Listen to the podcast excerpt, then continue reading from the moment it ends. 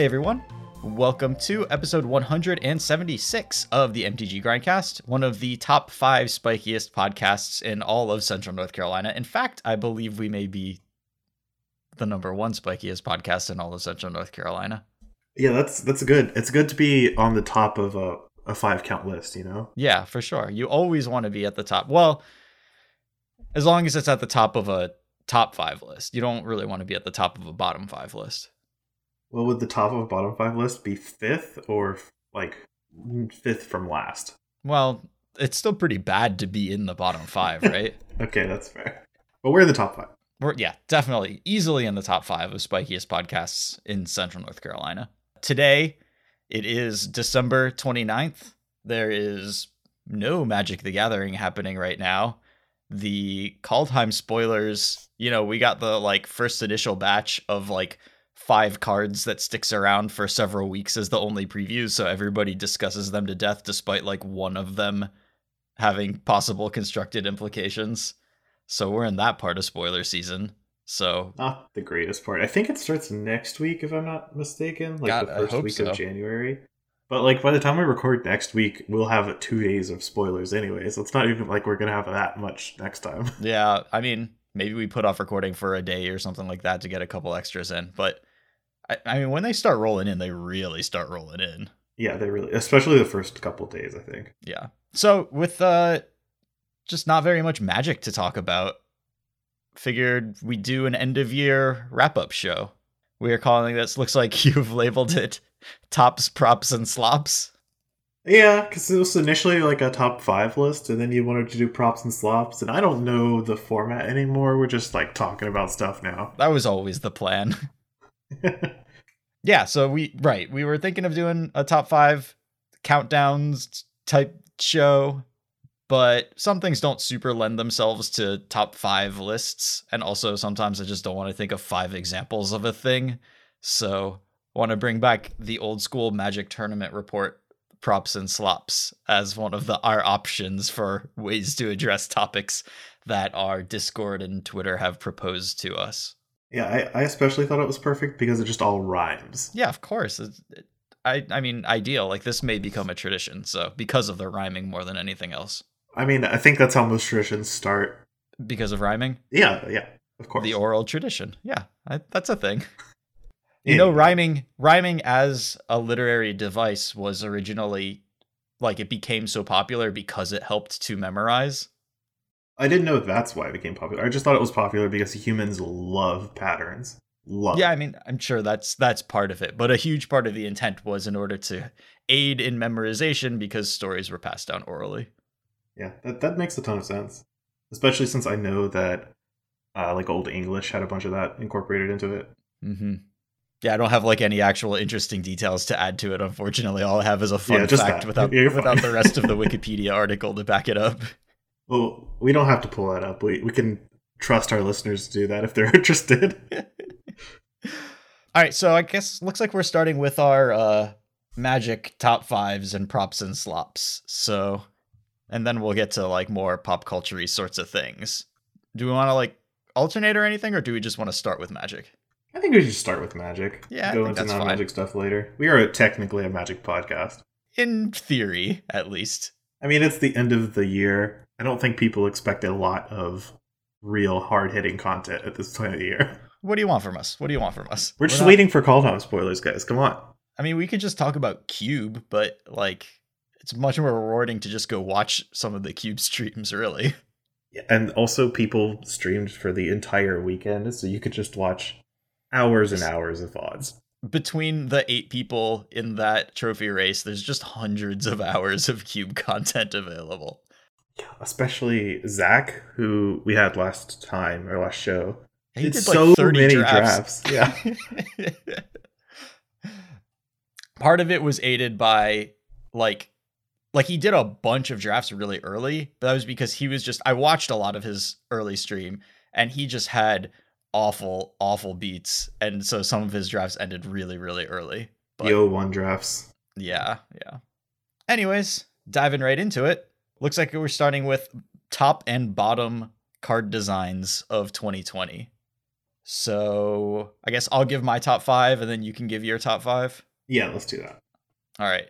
My top five, I've got Skyclave Apparition. I just think that this is a great catch all answer for white that opens up some design space and like the token as the punishment for killing for getting your thing killed is way way like having an o-ring type a banisher priest kind of creature puts like a really negative pressure on the banisher priest player like there's a gross tension that you feel all game long that doesn't have to exist and i think skyclave apparition is a really cute way of getting around that while like playing with that concept i like shark typhoon a lot I think maybe we should like leave this discussion between the two of us for a little later, so that's gonna come up some.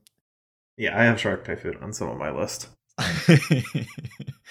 um, I've got Cleansing Wildfire. I just I don't know why, but this card like really really appeals to me, and the fact that it has made it into as like one of the he- most heavily sideboarded cards in modern is like a testament to the power level of this effect without having to be tied to like color screwing your opponent, like land destruction as a way of getting rid of utility lands or dealing with powerful combinations of lands like Tron without also having the wasteland effect of just keeping large numbers of opponents out of the game entirely. I don't know why for some reason this like feels like a neater design to me than just uh Field of Ruin, maybe because Field of Ruin has been around for long enough that I'm just used to it but mm, having yeah, it on maybe. a spell that you can do some neat things with. I also hate, like personally, just hate colorless lands mm-hmm. with a passion. So even though Field of Ruin is like a good effect on a land, it's just like, but it's a colorless land.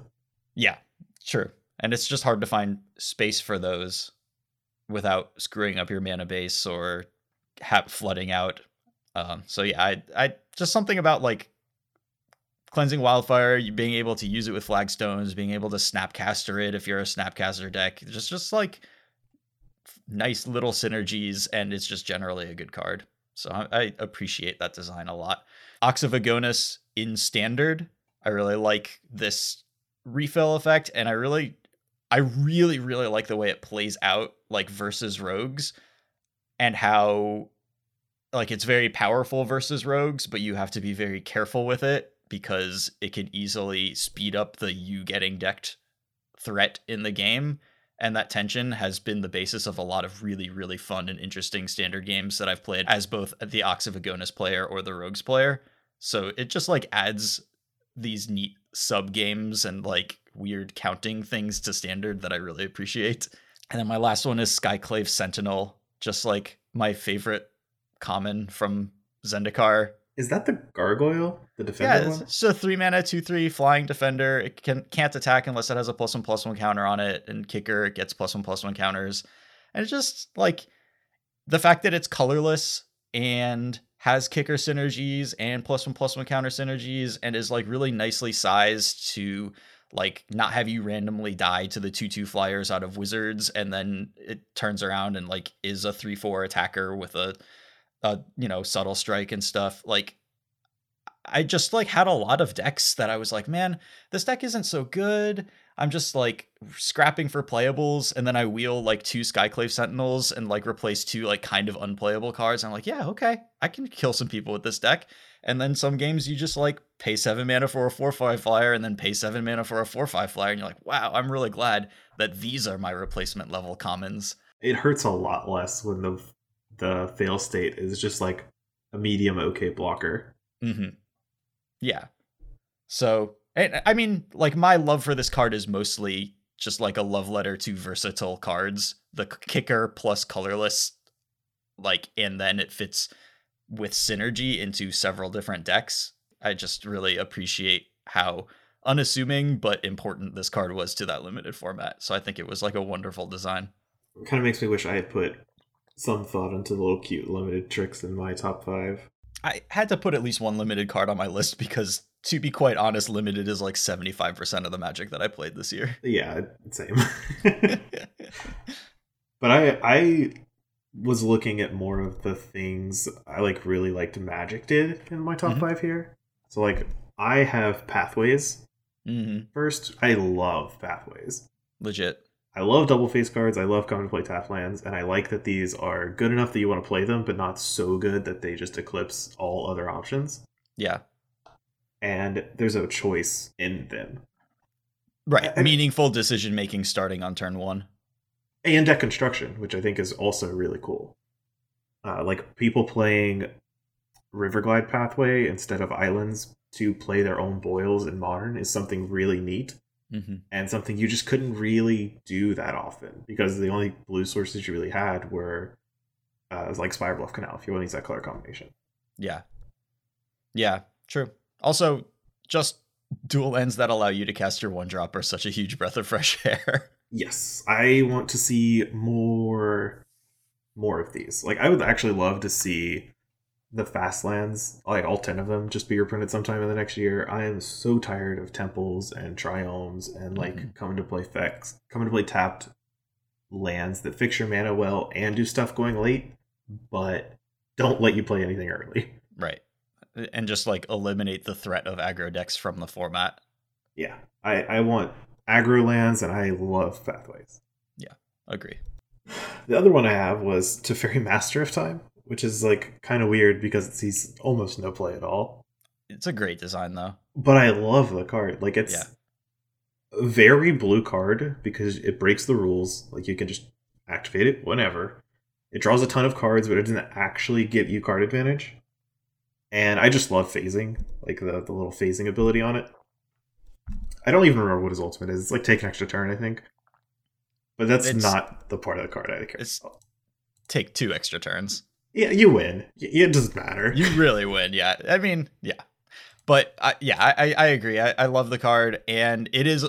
I appreciate a planeswalker that can stay in play for a couple of turns, and like you've gotten some advantage out of it, but it's not like, man, he activated his planeswalker three times. Like it's impossible for me to win the game now. Like that's just not the case. Like you can murderous rider it at some point and and be okay.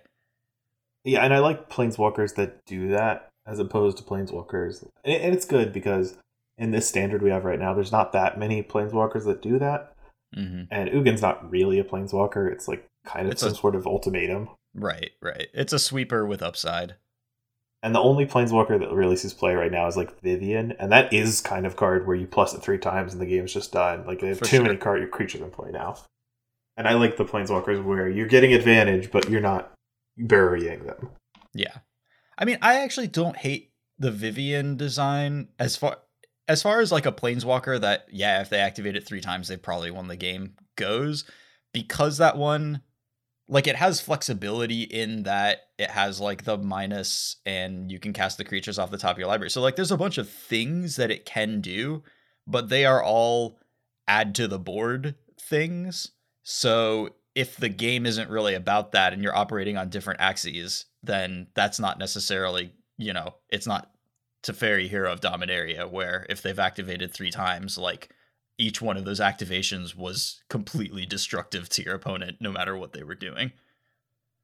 Yeah, Vivien's like just the example I had from Standard. I actually do like Vivian, but I, I like I like Teferi the most. Right, right. I, I think that's fair. I'm gonna skip the next one because I'm sure we'll talk about it in a second. But I have the just like the escape mechanic. Mm-hmm. Uh, I was not looking forward to Theros at all because I just didn't really like the previous Theros block. Yeah. But they surprised me because I really like the escape escape mechanic. Mm-hmm. Like it plays out well in limited and constructed, and has a lot of constructed good playable, like very good cards like Cling to Dusk, Ox of Agonas. Mm-hmm. And yeah, I guess Uro. Yeah, I mean, Uro is tangential to this discussion. Like we're pretending Uro doesn't exist for the sake of praising Escape because Uro has other problems that aren't. I mean, related to the fact that yes, you can cast this creature over and over, which is the idea of Escape. But the other Escape creatures have like, or the other Escape cards have things that make it not necessarily the most productive thing to be casting it over and over and over and over again. Either they're like creatures that don't necessarily mean that your opponent is losing just because they're in play or they're spells that are like kind of incidental but good in c- certain spots like it, those escape cards are, are, you know being able to cast them over and over again is a good design And it's neat that another flashback variant exists where there's like this one jumpstart, retrace, and actual flashback, and I guess aftermath, the, the weird split card ones. I kind of love aftermath. yeah. Well, it's not the same because you're not casting the same card. Right, right. But the other ones you are all are casting the same card, which can be like really dangerous because you it just takes one moments piece to just ruin the entire format. Sure. Moment's Peace is the fog with flashback for anyone who wasn't playing then. Right. Right. Certainly, if there were an escape fog, that would be just lights out for the for a fun format that just couldn't exist. Yeah, so it's nice that they had a mechanic that's like fun to play, and most of the cards, Uro being the exception, mm-hmm. are pretty fun and reasonable to play with. Yeah, yeah, and I legitimately love Kroxa too. I think that card is a solid design that has good places and does good things to formats generally. It's just yeah. Uro.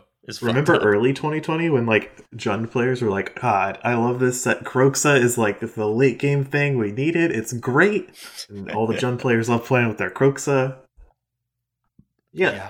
Kroxa's fine. Now the Omnath Uro deck consists entirely of individual cards that Jund can't beat, possibly. Well, maybe 2021 will be kind to our Bloodbraid elf friends. An Uro ban would be a start, like a really big start. Also on my list are the two, I think, neat sweeper effects from Theros, which is Shatter Sky and Storm's Wrath. Yeah, these are both kind of lumped in together. Uh, I'd like that Red gets bigger board wipes because Red had had Earthquake forever, mm-hmm. and it just vanished because dealing damage to players was like at that efficient of a rate as a board clear was like a little too doing everything. Mm-hmm. Like I remember when Mono Red would play Ball Lightning and then just have earthquakes because you could. yeah. Well, it, that one did hit players. Like that's a big part of. oh yeah, I know. do that. Yeah. And and in Storm's Wrath doesn't hit players, but it does hit planeswalkers, which is nice. Yeah. It's like a new another dimension to a red card other than like the purely defensive board sweep that makes you lose to planeswalkers automatically, or the like kind of aggressive one where you get spot remove something and then or can deal face damage. Right. Yeah, I always when I'm looking at this card, I'm always like, yeah, what a good you know, what a what a great iteration of a wrath that they put that it hits planeswalkers on it. Like for kind of forgetting that Hour of Devastation also hit planeswalkers. It just feels like so long since we had Hour of Devastation as a magic card. Well, Hour of Devastation is also a five, which is yeah makes it not point. really not in the same ballpark. It doesn't beat aggro decks. Like it doesn't. Yeah. It's not effective for that. Like remember the difference between Day of Judgment and Fumigate is also huge. Right. Speaking of which, like Shadow of the Sky was my other one for this like hybrid category where uh, Shadow of the Sky is a really cool Wrath of God. Yeah, I think that's a beautiful design. I'm really, really into it. Like I don't think Day Day of Judgment is that the new one called? Yeah, I think it is. Yeah. We haven't had it Wrath, so long. Wrath without the regeneration clause. Yeah. but it's like, and now just side note, but Wrath of God is in historic, but Day of Judgment Nothing isn't. it's so confusing. No way to regenerate your creatures in historic. Not a single one. But I, I don't think Day of Judgment is like too strong or anything. But I like the little mini game of Shadow of the Sky where you don't mind developing into the board with a four power creature because you're like, well, at least I'll draw a card off of it. Right. If they don't have it, I crush them. Right. And, As opposed to into a wrath, like, okay, I got this four mana creature that I would love to cast this turn, but if they wrath after I do this, like that's devastating. I also like the flip side too, where you're the player with Shatter Sky and you can play a medium creature to like mm-hmm. entice your opponent to play more to the board, mm-hmm. and you don't mind that you're throwing away your creature because it replaces itself with the Shadow yeah. Sky. Yeah. There's also the uh, three mana Gideon, make it a four four Shatter the Sky, so you can draw a card. But that's a historic thing, and you might you should just play Wrath of God over Shatter the Sky, which is one of the things that I don't like about historic. Like you designed this perfect four mana Wrath, like why put the old Wrath into the format? Uh, the other card I really liked it was Winota joiner of forces. yeah, this one made my bottom five, so you can start with talking about why you like it so much. So the reason I like Winota is actually not the card itself, kind of. I like that Winota is a red white card that does something actually good mm-hmm. with a deck building restraint that gives you like some sort of reason to play red and white together. Mm-hmm. That's greater than the like some of its parts. Like all the good red white cards in the past have been like Lightning Helix experience, where it's like a red thing and a white thing. Here's your output. Sure. And Winota is just a different card.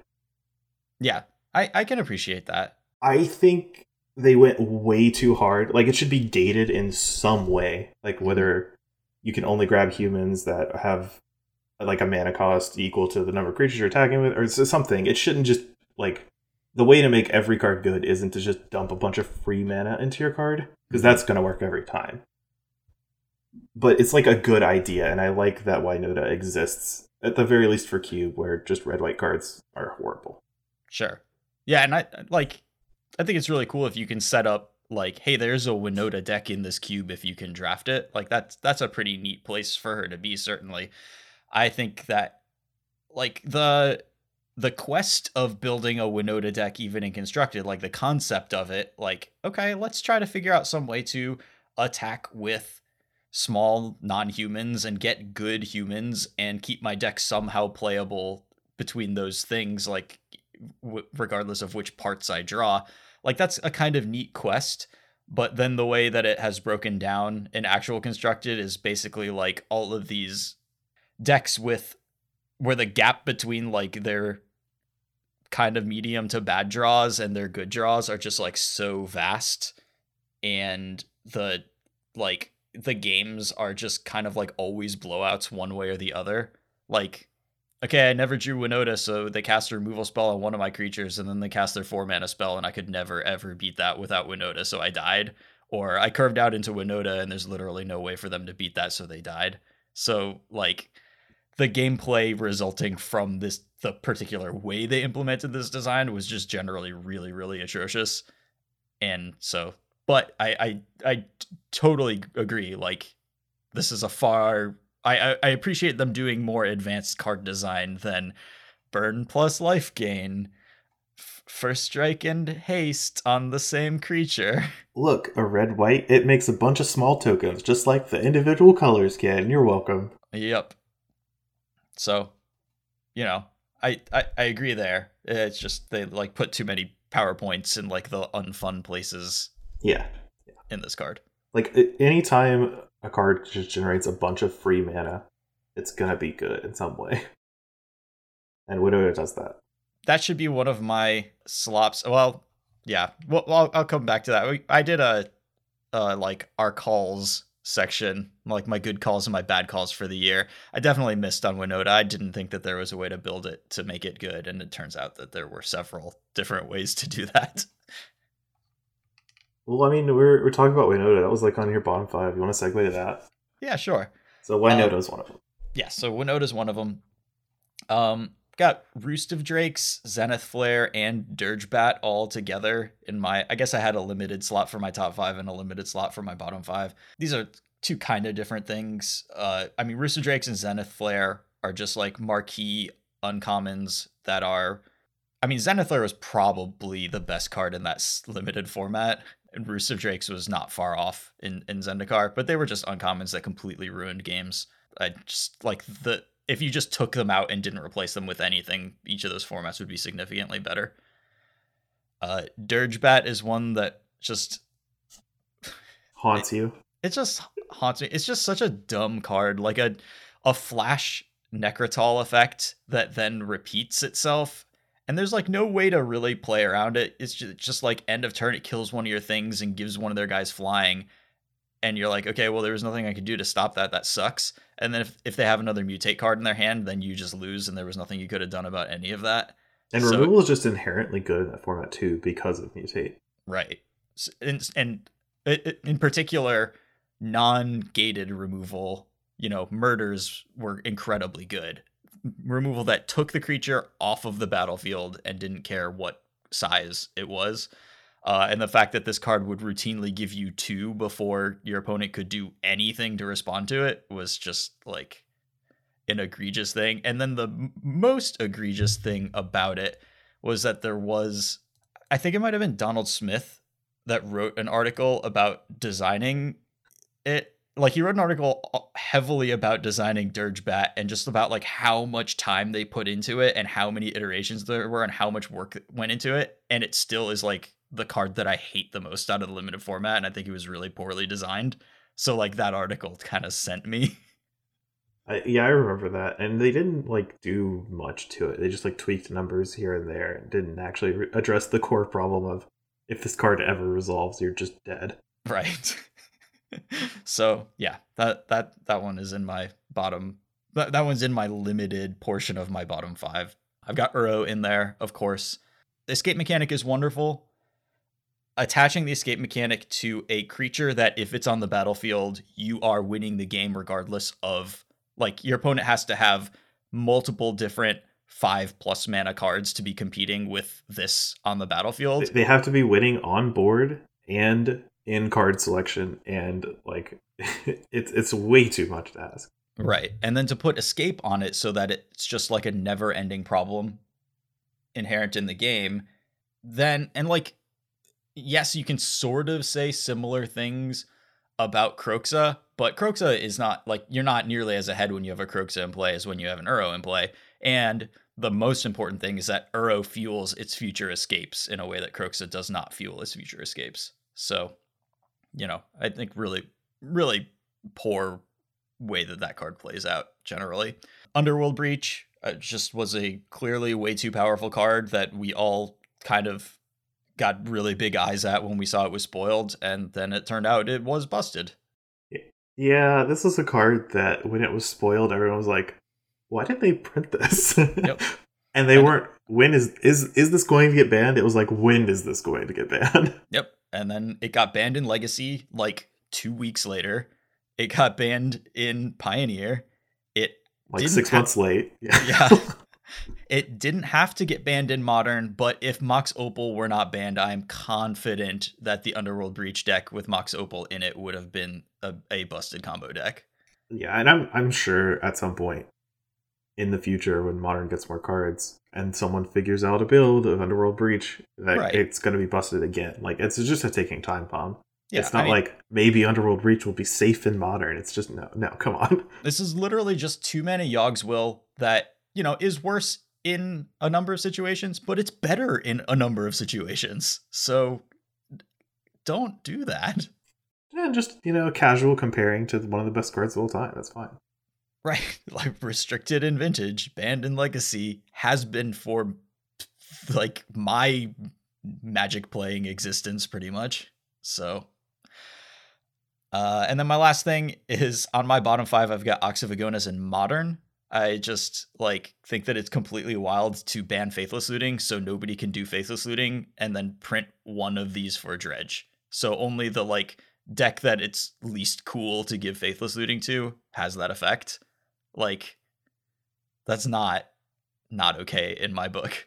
So. This isn't really an Ox problem as much as it is a come on dredge problem. Yeah, well, yeah. I mean, it, well, no other modern deck plays Ox but it, it's just such a bizarre thing to have this card that you play out of your graveyard that discards first and then draws three cards. Like, it, why?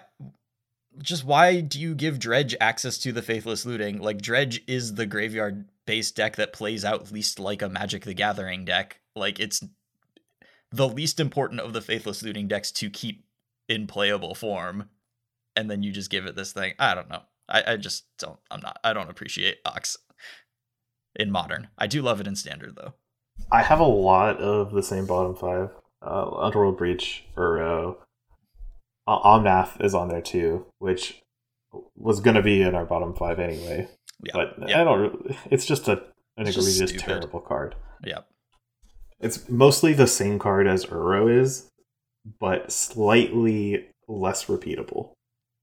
Right. Because you can't more, escape it. It, it. It does have the upside of just like if you untap with it, like your opponent knows they are dead, even if they're not like really paying it like because you just did 10 mana worth of stuff or whatever. So yeah. like okay, the game's actually over, not painfully probably over like with not Uro. I have to kill Uro twice and I know I'm still going to lose to it, but I'm going to go through the motions anyway. Yeah, it's still horrendous. It's like uh, one of the worst cards this year.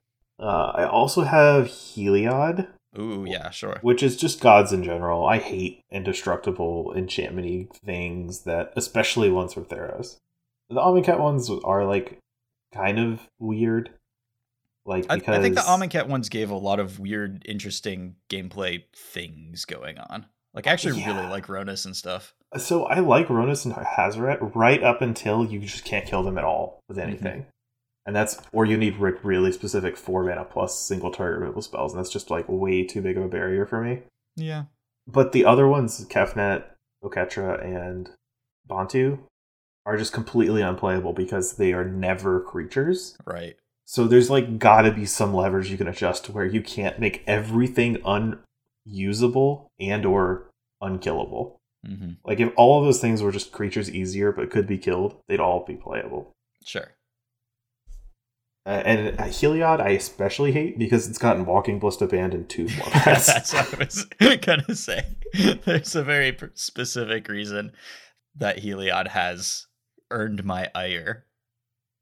Like it's unbelievable. Come on, who even likes Heliod more than Walking Ballista? I, I mean, I, even like talking about all these specific design mistakes, my least favorite design decision out of Wizards all year was not putting Walking Ballista in Kaladesh Remastered. Like, that's just a huge bummer to me to not have Walking Ballista on Arena. It's one of my favorite cards they've made in the past several years, and just, it, you know, I'd like to play with it some more. Uh, I think you'd rather play Heliod. it's just, no, thank you. Just ban it and give me my Walking Ballistas back, please. The the last card I have in my bottom is one you had in your top. It's Shark Typhoon. Yeah. Do you wanna do you wanna pitch your your glowing review? Yeah. So I and this is one that at least we acknowledged it when doing our, our our, set review. Like, hey, you know, you can't counter this thing. It draws a card, it makes a creature, you know, might be good at least for, for pressuring little Teferi yeah, I mean, we didn't get it. We we just didn't understand it until we started playing with it, and then a week into that standard format, had three to four Shark Typhoons in a lot of decks. Maybe it is pushed a little too hard, but I do like upsetting the natural sort of play of in particular control matchups like control mirrors and stuff where just counter spells are absolutely the king and getting something on the table through a counterspell is really, really important. And in particular, I, I think that the thing I really liked about Shark Typhoon was the fact that it was good against Teferi Time Raveler. And like that's just a huge there's very few cards that are. And it's actively great against it, especially in games that go long and even on turns 8, 9, 10, 11 are defined by who has a Teferi Time Raveler in play. Uh, Shark Typhoon upsetting that dynamic was, I, I think, quite good. I, I was a pretty big fan of that. Yeah, I I actually for the most part do like Shark Typhoon, but I it's in the bottom for me because it's just uh, one thing I really do like about it is that it does upset like counter spell based matchups where you can like good creatures on the board and you have to play around it and your opponent has to be thinking of it and there's like a lot of interplay through that. Mm-hmm. But one thing I really really dislike about Shark Typhoon is that it's a mono blue card that just generates a huge flying creature mm-hmm. for almost no opportunity cost. And I think that's like a not something I want to see very often. like it, it's so good. It sees play in Legacy. Yeah, and uh, you just shouldn't be able to tap seven mana or eight mana or whatever at the end of your opponent's turn and just generate a six six flyer. Right. It feels like it should just be like capped at some point or something like that. I don't know exactly what the way to do this or, or you could just get rid of flying, like so it can be chump blocked. Yeah, but I mean, I get that it's a blue funny. card. I mean, yeah, that's you lose the humor aspect as, as an exchange for some balance. Oh no. I mean, like the humor aspect is a huge part of the cards. Like, like yes, the fact that it's just like a reference to Shark Tornado, the like sci-fi channel movie or Sharknado, whatever. Sorry. Shark to Sharknado, sorry.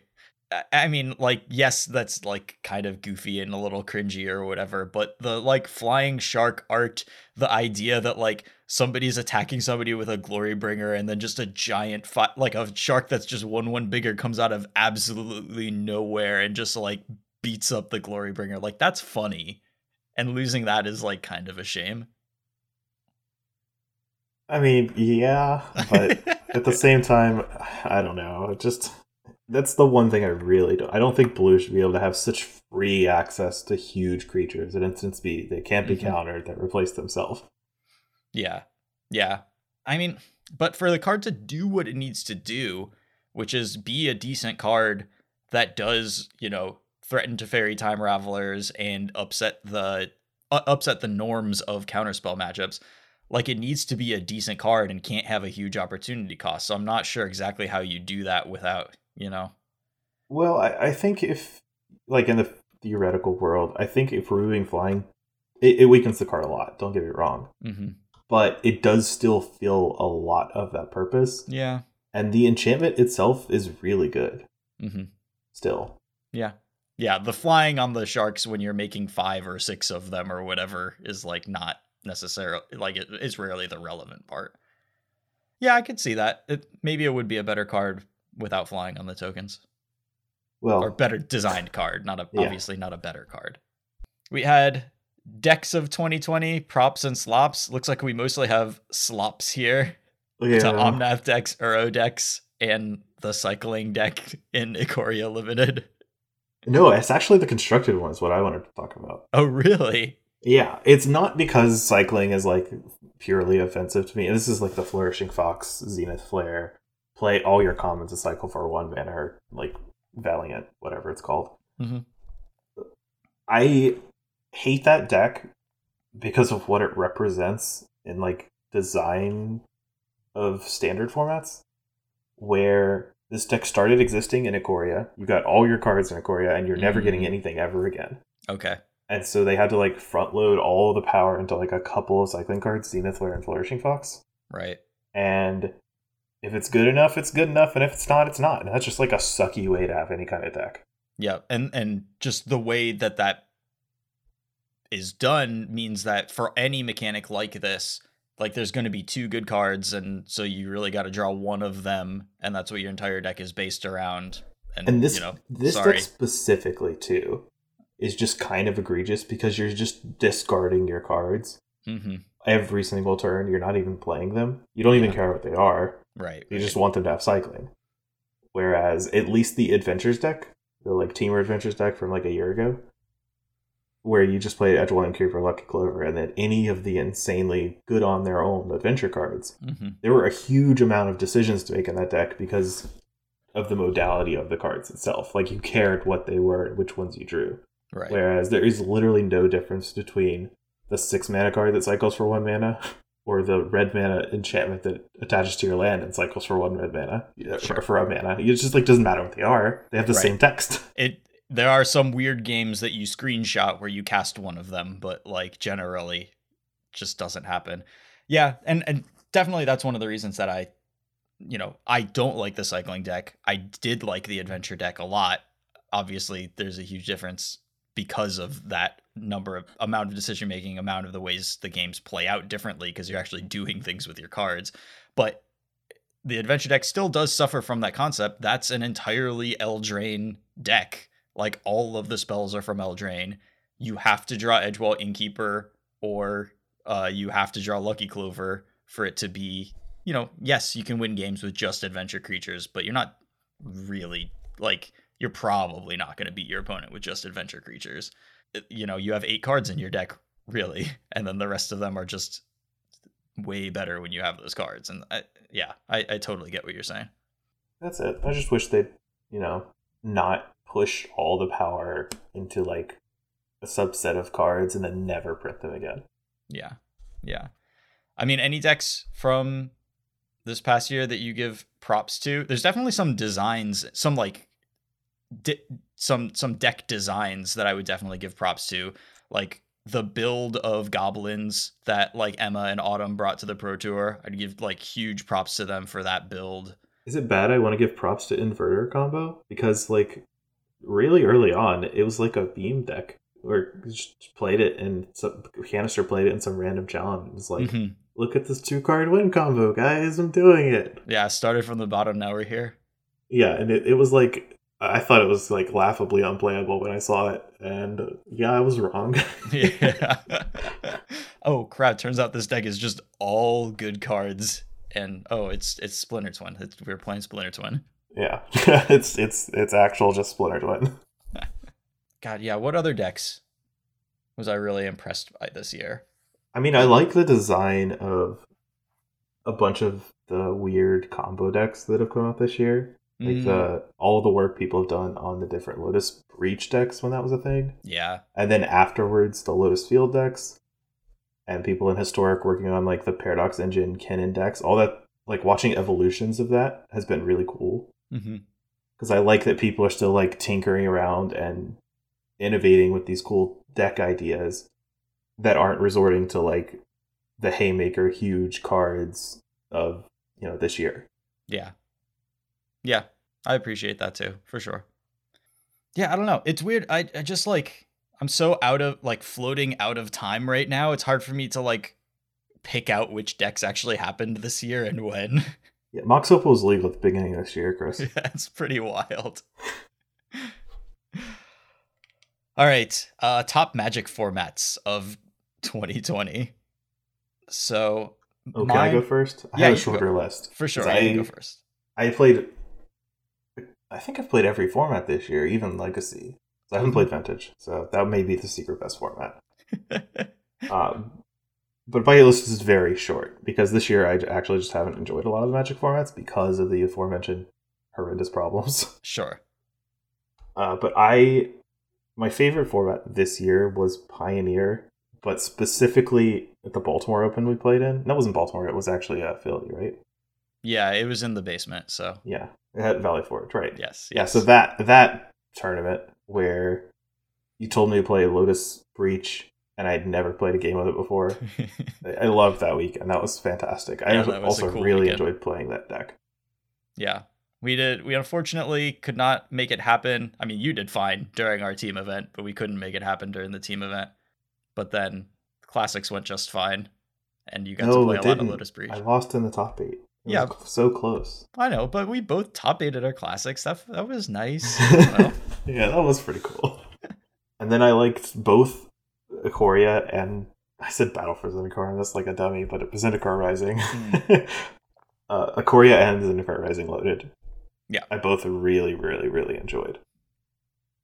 Sure. Yep. I mean, that's my first of my top Magic formats is just the three major draft formats, and I agree. Ikoria and uh, Zendikar Rising Limited were better than Theros Beyond Death, but Theros Beyond Death had its own interesting stuff going on, so like I can appreciate it the escape mechanic in a limited format, I think just like that's an experience that you should have. Like you should play that format when you get a chance if you haven't, because the way that escape makes limited games really interesting and influences your deck building decision and gives you levels of consistency. Uh, I, I, I do really appreciate it, but as far as like fun and replayability goes, uh, Ikoria and Zendikar Rising are are both a, a little above that. Yeah, I'll, I'll, say I actually did like Theros Beyond Death drafts, but I didn't play a lot of it mm-hmm. because it didn't really draw me to it. It was just like a good, solid limited format. Sure. But there wasn't anything I was really interested in. There wasn't anything wanting me to draft it over and over again. Yeah, that makes sense. I also really like the current iteration of the Arena Cube. I think it's a really nicely designed cube. Uh, de-emphasizes planeswalkers but still mm-hmm. keeps some interesting ones in there. Removals value like fluctuates wildly based on your deck and your opponent's deck. Uh, there are cards that i have like happily first pick pack two that even when i'm in the same colors i've just like let go by in in a different deck and just but not been interested in them. Like like the the value of the cards varies hugely based on what you are trying to do there's several super interesting archetypes, and yeah, I've just had a lot of fun with this particular cube.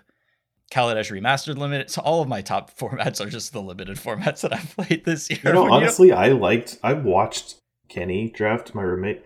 Uh, draft a lot of Kaladesh Remastered, and mm-hmm. the format's legitimately very good. It is. I just didn't play most of it. Yeah, no, it's it's really good. It's so much better than original Kaladesh or uh, Kaladesh Ether Revolt. It just I mean, they took out some of the like serious problems like Renegade Freighter. Uh they Walking Ballista. they consolidated a lot of the stuff down, kept the interesting things, de-emphasized Revolt, which just, you know, was a mechanic that really yeah, it didn't play as well in real life like as something like uh you know, like Morbid played really well. Like that that was a great mechanic. Revolt was like weirdly more difficult to do even when enabled and didn't have interesting payoffs. So they de-emphasized it in Kaladesh Remastered, which is to the format's benefit. And yeah, really enjoyed that format. Current standard, I think, is really good. If you haven't been playing it, at least give it a shot. There's like several different types of really interesting, fun decks. They're nicely balanced. The balance of power changes from week to week, and uh, a lot of fun games. And I also did enjoy the early post Mox Opal ban, just the idea that like modern was like a total wild west for a little while like with Opal and yes. Moon gone. Like, what the hell do we do? The but problem it, was Uro came out a month later. Yes. Yep.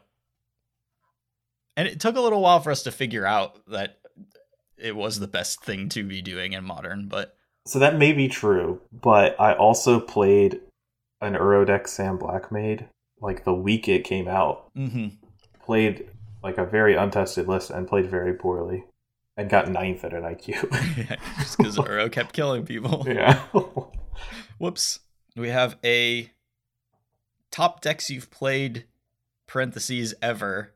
This was a requested question. It didn't have yeah. that much to do with this year. Yeah. Um, I mean, you can start. I need to finish filling out my list. Oh, I'm just like doing three. I'm not trying to do like a top five or whatever. All right. Just like three. Uh, well, has like an obvious one. Like yeah. it was a deck I was really, really good at. And I lost very seldom on it. Uh, but I also like after KCI was banned, the prison deck that I like kind of just built up. Mm-hmm. Uh, Dom Harvey did a lot of work on it too, uh, but it was basically his and mine like creation, and I did really, really well with that deck to, the point where when I would go to local tournaments, people would just start putting Shatterstorms in their sideboard. and it's it's nice to have that feeling of you like you walk into the room and everyone just like changes their sideboard to accommodate you. right, right. Uh, and then my last one was I, I'm like avoiding ones because I played a lot of different decks that are very good. Like I played Phoenix and Splinter Twin and like all that stuff, but mm-hmm. I didn't love those decks. Like I, I played, I won I guess I got second. in a PTQ, old, old PTQ, really huge, with Splinter Twin. And then got top eight the next day because it was like a back to back PTQ with Splinter Twin. But I don't really enjoy playing that deck. Sure. it, it was just very good. Yeah. So, yeah. like, even though it's like one of the best decks I've played, I don't really care for it. That's fair. Uh, but I loved the Storm deck when in Modern's Inception that was a Pyromancer Ascension deck with Rite of Flame, Ponder, Preordain, and yeah, you just killed with Lightning had Bolt. Three different iterations of bannings to try to get it down to the power level of the other decks in the format. Seething Song, you know, all that stuff. it was so nice uh, going turn one, Rite of Flame, Pyromancer Ascension, and then your opponent seizing you and seeing two copies of a card.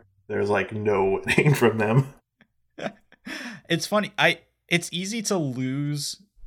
I mean, modern's been around for so long now, and people have started playing at different points in its existence, and, and so you don't necessarily have the context for everything. But like, Storm has gone through so many iterations because of bannings and printings and stuff.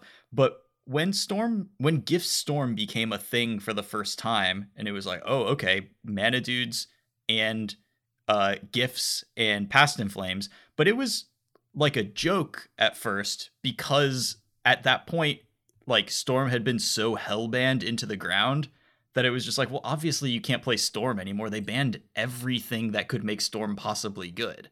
They banned and then the they good- printed uh, Eidolon of the Great Revel and Rhetoric. Right, right. So it was just like obviously you just can't ever do this. Like why would you ever try? And and so when the first lists of mana dudes and gifts and past in flames was a thing, it was like, well, no, come on. But then it it was a thing, and now you know it's kind of a joke to try to play Storm again. But you know that's the roller coaster you ride when you play Storm, baby. Yeah, it's like a I, decade well, long roller coaster. One of the first games I ever played Jay, like when I first met Jay, mm-hmm. we played a mirror where he had my Storm deck and I had my Storm deck, obviously, and he played a turn one uh, Ascension off a Rite of Flame, and I killed him the next turn because his Rite of Flame pumped my Rite of Flames. yeah, that's a messed up format. what about you? So, I mean, the main one here is honestly Arclight Phoenix, and it I've just never really had this kind of the kind of honestly emotional attachment to a deck that I had to Modern Phoenix. Just the way it played out, like really perfectly suited my playstyle, and obviously it was also a very very good deck, which helps too. But I learned how to play it to the best of my ability with like I'm better I I play Phoenix better than I have played any other deck. And I don't that doesn't necessarily mean that I'm great a great Phoenix player or anything, but as far as like me playing good magic goes, that's about the pinnacle of my ability. Uh, and I learned how to do it and learned how to play it in bad matchups and win those a lot. And it made me feel good to play the deck. And so, you know, there was a, a, a couple of weeks early in Phoenix's existence where like over the course of uh, like five tournaments, I scrubbed one of them, and then the rest of them I either top eighted or x 2 and that just you know when you're like locked in like that, it just feels really good. And so I will always have a huge spot in my heart for Phoenix, and it honestly like does make me sad and makes me less interested in playing modern that I can't play this deck that I I really like and really enjoy and like honestly care about. So and it's kind of silly. You know, it's just a deck in a game, one of a million ways to play this game, but it's one that I really identify with, and it, you know, it it is sad to me that I can't play it. oh, I I understand completely. The modern ban list is filled with many, many, many, many, many cards that I've played. Right. It you like the game pieces are more than game pieces at some point when you spend this much time with them. And you know, when I go back and I play like a video game that I played as a kid, the enemies in the game don't like they're not enemies any like they feel like old friends. Like if I go back and I play Mega Man 2, you know, the little dudes with the helmets that like you know come up I think. I yeah, see I don't know the names of them because this was a Game Boy game I played when I was 10 years old. But they all feel like my old buddies. They don't feel like enemies anymore. Like there's an emotional connection to it because you got joy out of this thing. And I got legitimate joy out of playing Arclight Phoenix. So the other decks on my list don't really matter because none of them are ones that I have that kind of connection with. Although I will say the Urza midrange deck was like you really felt like a way more powerful wizard than anybody who was playing literally any other deck because it, the deck was just pretty bonkers. Oko was just pretty bonkers. I may have told you this story before, but I the second cube qualifier in like last year, mm-hmm.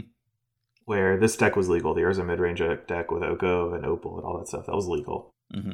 Uh, what I chose to play because I didn't love playing the Urza mid range deck, and the way I play Magic is I just play whatever I want to play. Yes so I played a combo version of Urza that played Oko and all the colors and Astrolabe and stuff. Right. And the first round I played against Dredge. And I did, you know, the turn one Emry thing. And I milled over a Sword of the Meek and Thopter Foundry. and my opponent was on Dredge and looked at my graveyard and said, Really? because he because he's used to playing against the the Urza Oko one. Right, where your game one is phenomenal against the Urza deck. Yeah. Yeah, and, and it's really hard to lose, and I just like killed him on turn one. right, because they can't beat just Thopter Sword, like not even Urza in the you just you're big zoo. How can you beat Thopter Sword? Not not that early for sure. Yeah. No. That's funny. I just want to go over some of my best and worst calls of the year. Lee doesn't keep track of or care about these things. I mostly think it's funny to go over like my really bad calls.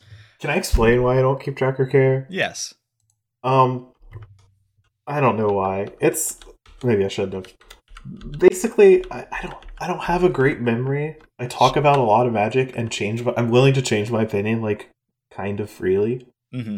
So I'll say a bunch of stupid stuff and then I'll be wrong, but I won't remember. oh yeah, unless it's particularly memorable. Right. I'm generally the same way. I don't really remember what I said about cards the first time around because the like my associations and identifications of cards come from then like how good was it when it wasn't standard not like how good did i think it was going to be like that that certainly leaves my head but to give myself some props here because the slops are funnier and more interesting so i'll start with this and then get to the slops so I feel like I like knocked companions out of the park with my evaluation of it. And I have one tweet in particular, which, you know, we didn't have any tournaments with companions yet, but you know, the cards were spoiled, and to me, the mechanic was clearly broken. And so I tweeted about like, hey, you know, a couple of months from now, we are going to have multiple companions banned in several different formats and we are going to be sick of the companions that are left in those formats because they're going to make all the games the same. And I don't think I've ever been more correct in any tweet I've ever made in my entire life. So that felt pretty good. I do not understand how these went out the door the way that they are, like the way that they were. It's just completely mind boggling to me. I, I kind of do, but I don't agree with it. They just wanted to try new stuff. But forgot you have to that. play with it. Like you have to you have to see, you have to test it. Well, you know, you can't be making new products when you're testing products, Chris. It's it's that's clearly a thing that's happening. Like that's a clear cost that they are paying for re- producing all of the supplemental product is that the main sets are not getting the same amount like the diligence required if your philosophy is going to be to push the power level of the cards and do new weird things with them, like cool, but like you gotta give them a good run through first, and it's not happening. I also think that the base line of this mechanic, like this card is involved in every single game you play and affects your deck every single time in right. a very specific way. It's just way too repetitive. Like, yeah. a, even if these cards were like bad, like pretend there's a world where companions were released and they're just not good. They're still bad designs. Yeah. I mean, as so I think that if they're not affecting like competitive magic, it's like kind of fine because then you get to kind of like choose and switch your you know in casual play because like that's what commander is and like it's fine because you have six different commander decks and you just like reach into your bag and pull out a different one for game two so like, commander decks are singleton decks, which is right. not like like unless Lutri is your you know shining right. example here. That's true. You have one one level of one piece of consistency in your deck, and then the rest is like kind of chaos fun mode. And yeah. so that's that's yeah, I guess that's true. That makes sense. Okay, I also got I know this is kind of last year, but this is definitely last year. It's a call from last year, but the payoff came this year. So like I wouldn't have been able to treat this as a proper a slop December of last year. So that's why I'm saying it now. All right. Okay. Okay. All right. So during our Throne of Eldraine set review, I pointed out Witch's Oven and Cauldron Familiar, and I said I think this is pretty good because if you get these two, you get to keep bringing the cap back and sacrificing it and I think that's good. And I said you're definitely right for limited. yeah. So, anyways, Cauldron Familiar is banned in standard. uh, should it be though? Probably not now that Mayhem Devil is gone. But uh yeah. So anyways, felt felt decent about that one.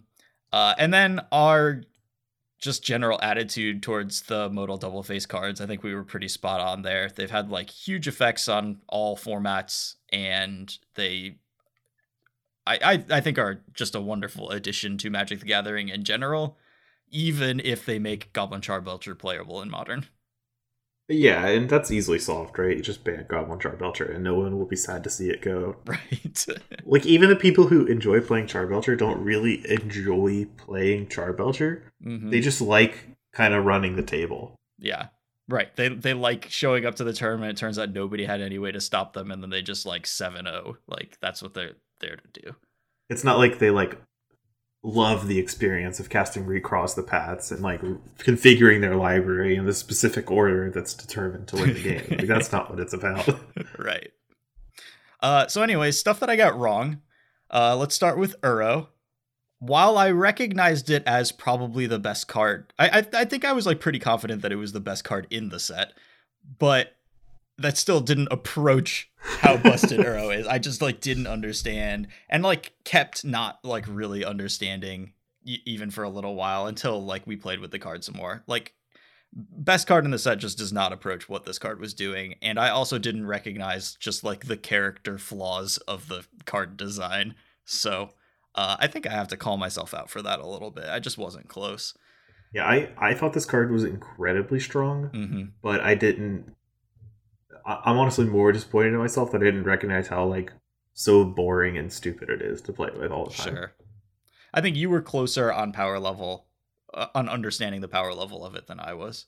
Omnath, although I recognized that it, it was quite strong, I think I remember myself saying, like, man, I hope we get to do this in standard. That would be sick. and so, yeah, f- fuck me for that. Jeez. this is your fault. Yeah mono red in historic. I thought it was going to be the best deck, or at least one of the best decks in this iteration of historic. Turns out to be completely unplayable. Just not even approaching tier or like not even approaching being registered for a tournament. So is, is goblins a mono red deck? That's not what I mean. Obviously, Aww. goblins is fine. Chevill, Bane of Monsters. I just remember thinking this might be playable, and it's just that's not what Magic is about these days. I I didn't think it was going to be good, but I like wanted to build a mid range deck with it in it. But you know how Wizards can get me is by printing like the next Uro, but it's a black green card. Mm. I'll just think it's terrible. I think every black green gold card is terrible. See, I want to play every black green gold card, except for the the wolf thing from this new set. It is that that thing's not good. Is that like the necroplasm type card? yeah, it gets like a plus one plus one counter whenever one of their permanents goes into the graveyard, and then it does like. I'll, I'll read it later. It's just not. It's not. Like, It's not that good. Uh, and then I like missed on Ruin Crab. I just didn't know that it was going to do these things. I also like just totally underestimated its role in Rogues when I first started seeing it in Rogues. You know, to my credit, did figure it out relatively quickly after that but was treating it even then as a necessary evil in rogues like oh man you probably need a couple just so you have keepable opening hands. But then after playing rogues more i now understand very late to the game how important a part of many of your game plans it is and how how much it matters to be able to craft games around milling your opponents out. And so huge huge upgrade in my respect for ruin crab and Sorry, buddy. I'll, I will not doubt you ever again. Oh, I thought of a, a prop slot for myself. Ooh, yeah. So it's the historic format, and it's for both. because at the beginning of this year, if you recall, mm-hmm. the historic format had absolutely no support. Right. At all. Right. And I said this is a format like pe- Wizards can very easily make people play as long as you just give it events and support it. Yep. And they did that, and it was very easy. Yep, they did do that. Uh, but I was also mistaken, thinking that it would be a good idea to inject cards into it, like the anthologies and the jumpstart and stuff like that. Yep. I didn't see jumpstart coming from a mile away, but even so, right? like I thought that would be like a way, a good way to make a format. Would you like to have Phyrexian Tower in your a couple of standards mashed together format? Yeah, here you go. Here's Phyrexian Tower. And uh, I was I was mistaken that that was a good way. Not only do I just never know what is legal and historic, I the format is just worse for the existence of a few cards, mostly Thoughtseize. Yeah, yeah, I definitely will stay on record that Thoughtseize does not belong in historic. All right, that's all our magic stuff. Okay, what's next? All right, non-magic stuff. Looks like we're starting with Star Wars related questions. Uh, you appear to have deferred to me on this one. Yeah, see, I have come to terms that I'm just like a pretty casual Star Wars person. And I'll, I'll explain this. Mm-hmm. I have seen all of the Star Wars films, mm-hmm. and I have even watched all of the Clone Wars series mm-hmm. and The Mandalorian at this point. But I have not read any of the like expanded universe things. And where I stand on Star Wars is that uh, the more the storytellers care about the universe, mm-hmm. The the just way better like output is. So like the original trilogy, I think were, were very good. The TV series are good to a point because they're literally just trying to tell a story, like expand it. Mm-hmm. And from what I've read, even though I haven't read any of the actual novels, the entire reason those novels exist is because people wanted to write stories for them. so I imagine they are good. And I also like the season one of The Mandalorian, but not season two, because season two feels like an advertisement, honestly. it's like, okay, we're, we're continuing the story from the last season. And this isn't a spoiler for you, by the way. We're continuing the last season plot, but we're going to introduce a bunch of characters who some of you have seen, some of you have not. Maybe you've heard of them, maybe you haven't, but they exist like in canon somewhere. Mm-hmm. And we're just going to tease them out episode through episode and just right. drop the plot lines. And then we're just going to release a bunch of series in the future that you're going to have to keep paying your Disney Plus subscription for to find out what happens. And I'm just like not about that. It just felt like an entire advertisement yeah, me. I, I accept that criticism entirely and I agree with it. It's just that that wasn't enough. And even like I knew that they were doing it to me but that wasn't enough to like make me stop liking like Space Dad and his green kid. Oh, I, I doing like a western still. with, but it also just feels way less genuine. Yeah, like I, way way less genuine. Right, and and it also makes it hard to separate the like character introductions that like I'm happy about versus the character introductions that I'm like could could take or leave. Like I think that bringing Boba Fett into the series makes a ton of sense and was like good to do because the existence of the Mandalorian is like an acknowledgement of the power of Boba Fett over our cultural appreciation of Star Wars. And if Boba Fett is going to be allowed to exist to still be alive after Return of the Jedi, to not have him on the show like doesn't make any sense at all. And so introducing him allows for a really neat like interplay between the the styles of our character and the like archetype for him and, and it's cool introduction of some of the other characters and maybe the fact that they're like okay now we're doing a Boba Fett series is like yeah, I don't know um anyways but we we're ranking our favorite Star Wars media so and this is hard because there's like some terrible ones and there's like a bunch that I actually really like. And I didn't put any of the video games on this list, even though actually like several of the Star Wars video games are like really important entries into like have fun having fun with Star Wars. So like one of my favorite ways that I have ever had fun with Star Wars is playing Rogue Squadron on the Nintendo 64. I played a lot of Rogue Squadron on the Nintendo 64. Obviously like KOTOR and stuff are just like incre- some of the best just objectively best pieces of Star Wars media. Um, but the stuff that kind of like lives in my heart are the X-Wing series of novels, which are post Return of the Jedi following mostly non-Jedi characters in the like continuing battle against the Empire.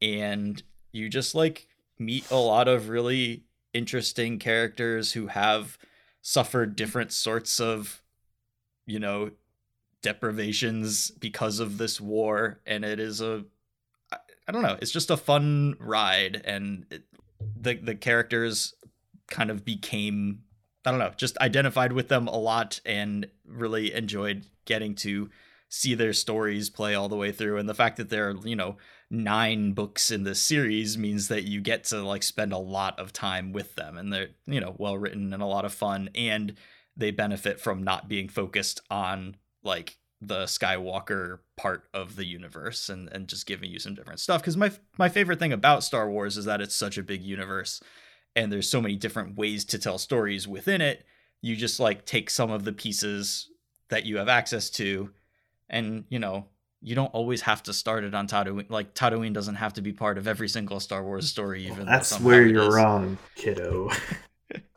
but like you can tell a western, or you can tell like a hard dystopian science fiction story, or you can tell like a honestly like you can tell a coming of age like teen romance story in Star Wars. Like you can actually do that. Like all of these like genres can exist within the Star Wars universe.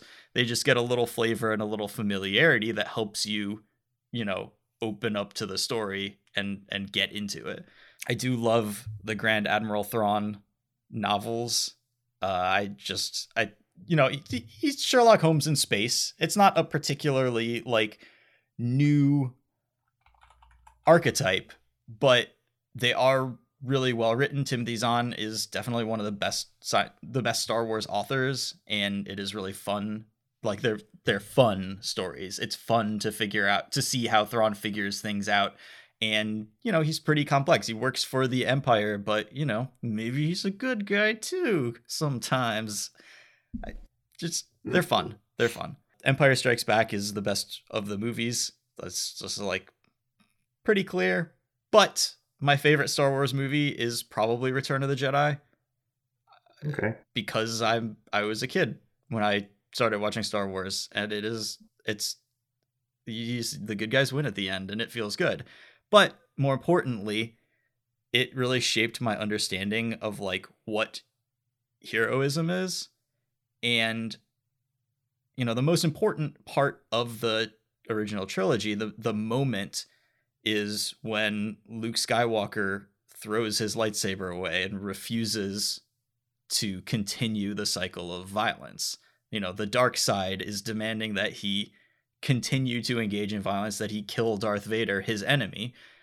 But his way of winning is not, you know, and, and I, I, think this is really transgressive and really powerful and a, a huge like really different from action movies at the time and even since then is that the way that the hero wins is by refusing to fight is by refusing to continue the cycle of violence. And so he breaks that cycle and i think it's like really beautiful and i think it's, it's just an incredible ending to the trilogy and it's a it's a stark contrast to Qui Gon Jinn's Taken series. yes, it is a stark contrast to the Taken series, but it's why it's one of the reasons that I just generally like am just since I have since I was a kid have been disappointed in the endings to a lot of action movies because they're the good guy beating the bad guy, figuring out a trick or something that lets him kill the bad guy or beat him in a fight or whatever. And it's just like not satisfying to me because like to me that's not what my archetype of a good guy and a hero is. Like a, a hero is someone who figures out like that this killing each other back and forth like figures out a way out of this like going back and forth killing each other thing and so that to me is like that's why I love Return of the Jedi. That's why I love The Last Jedi, which is the idea that we want to see Luke Skywalker come out and kick some ass after his entire arc in the original trilogy was being trained as a weapon and then discovering that the answer is in throwing away his lightsaber. Like the idea that he needs to go out there and beat the shit out of Kylo Ren or whatever is just so mind-boggling to me. Like obviously that's not the ending for Luke Skywalker and I, I really appreciate the way that the story was told in the last Jedi and I I think Rian Johnson understood the story a lot better than JJ Abrams did. yeah. And I do like The Mandalorian a lot. I like the serialized space western. I, I like the the use of a puppet for the for the child is very smart. If they had made it CGI, it just wouldn't have been a good show. Uh, and it's certainly the series is flawed in a number. You know, it's this is not a perfect show. There's a bunch of problems with it, But it's the same thing with all the Star Wars stuff. Like they've all got problems. These are not cinematic masterpieces or anything like that. You have to understand oh, what you're thought, signing up for. I thought of one more gripe I have with The Mandalorian. Yeah, go for it. Uh, there is only one track, one one song in the entire. I have it in my head. I can sing it to you. I can hum yep. it to you pretty oh, easily. I know what it is. But it's in every credit scene. And I brought this up uh, to Kenny when I was watching it with. And he said, uh, "Yeah, that's just the uh, outro scene." I'm like, "No, they use it in the scenes, and they do. That's the only song they use. And this is Disney. They have more money than God. They can have more, more than one track." Just to quickly do my slops for uh, Star Wars media, so we can get off the subject of Star Wars and get onto something else. Uh, Dark Saber is a hilariously bad book where the plotline is that the Hutts are building their own Death Star and then the rebel like I don't even remember exactly who finds out about it. But anyways, the rebels like fail to stop them from getting it together. Uh, but it just turns out that like the materials they used to build it were too cheap, so when they try to fire it, it blows up. That's the end of the book.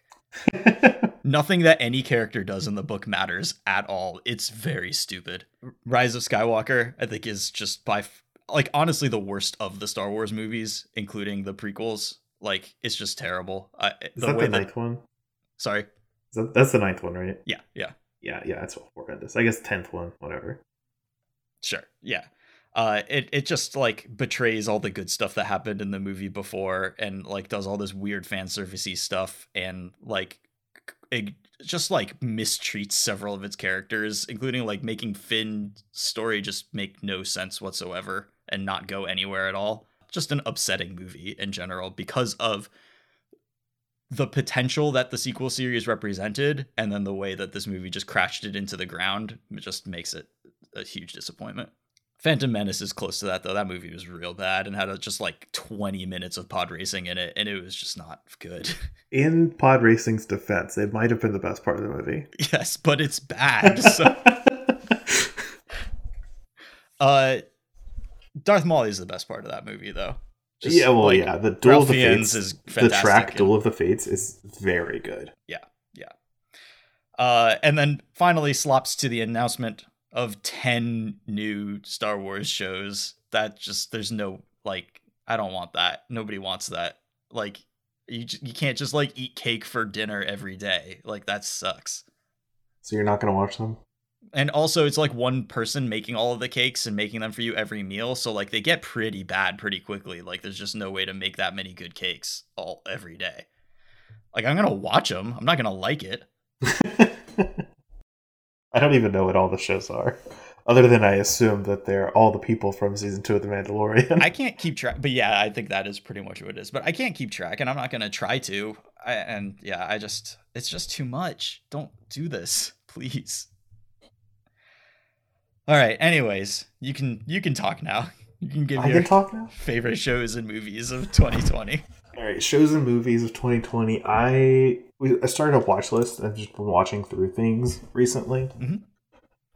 Uh, so this came out last year. It's Watchmen, mm-hmm. but I didn't watch it till you know a month or two ago. Yeah, this can be like but, stuff you watched this year too. That series Watchmen is really good. Yeah. It's yeah. impressive. I, I and for reference, I didn't watch the Watchmen movie or read any of the comics or anything. So it was like coming into this kind of blind. Hmm. I basically knew that the the blue guy was omnipotent, and that's kind of it. That's all I knew.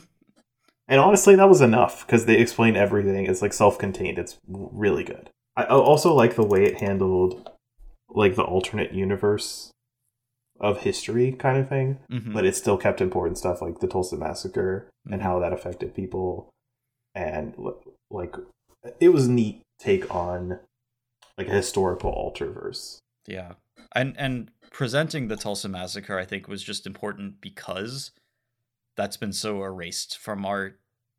You know, I, I watched it with with like Collins and Evan and Zan, and I had to pause it and be like, they they were like, wait, what is this? And I had to pause and be like, you guys know this really? Did, did you know this really happened? Like this is a thing that actually happened, and tell them about it because we don't learn about it in schools and stuff.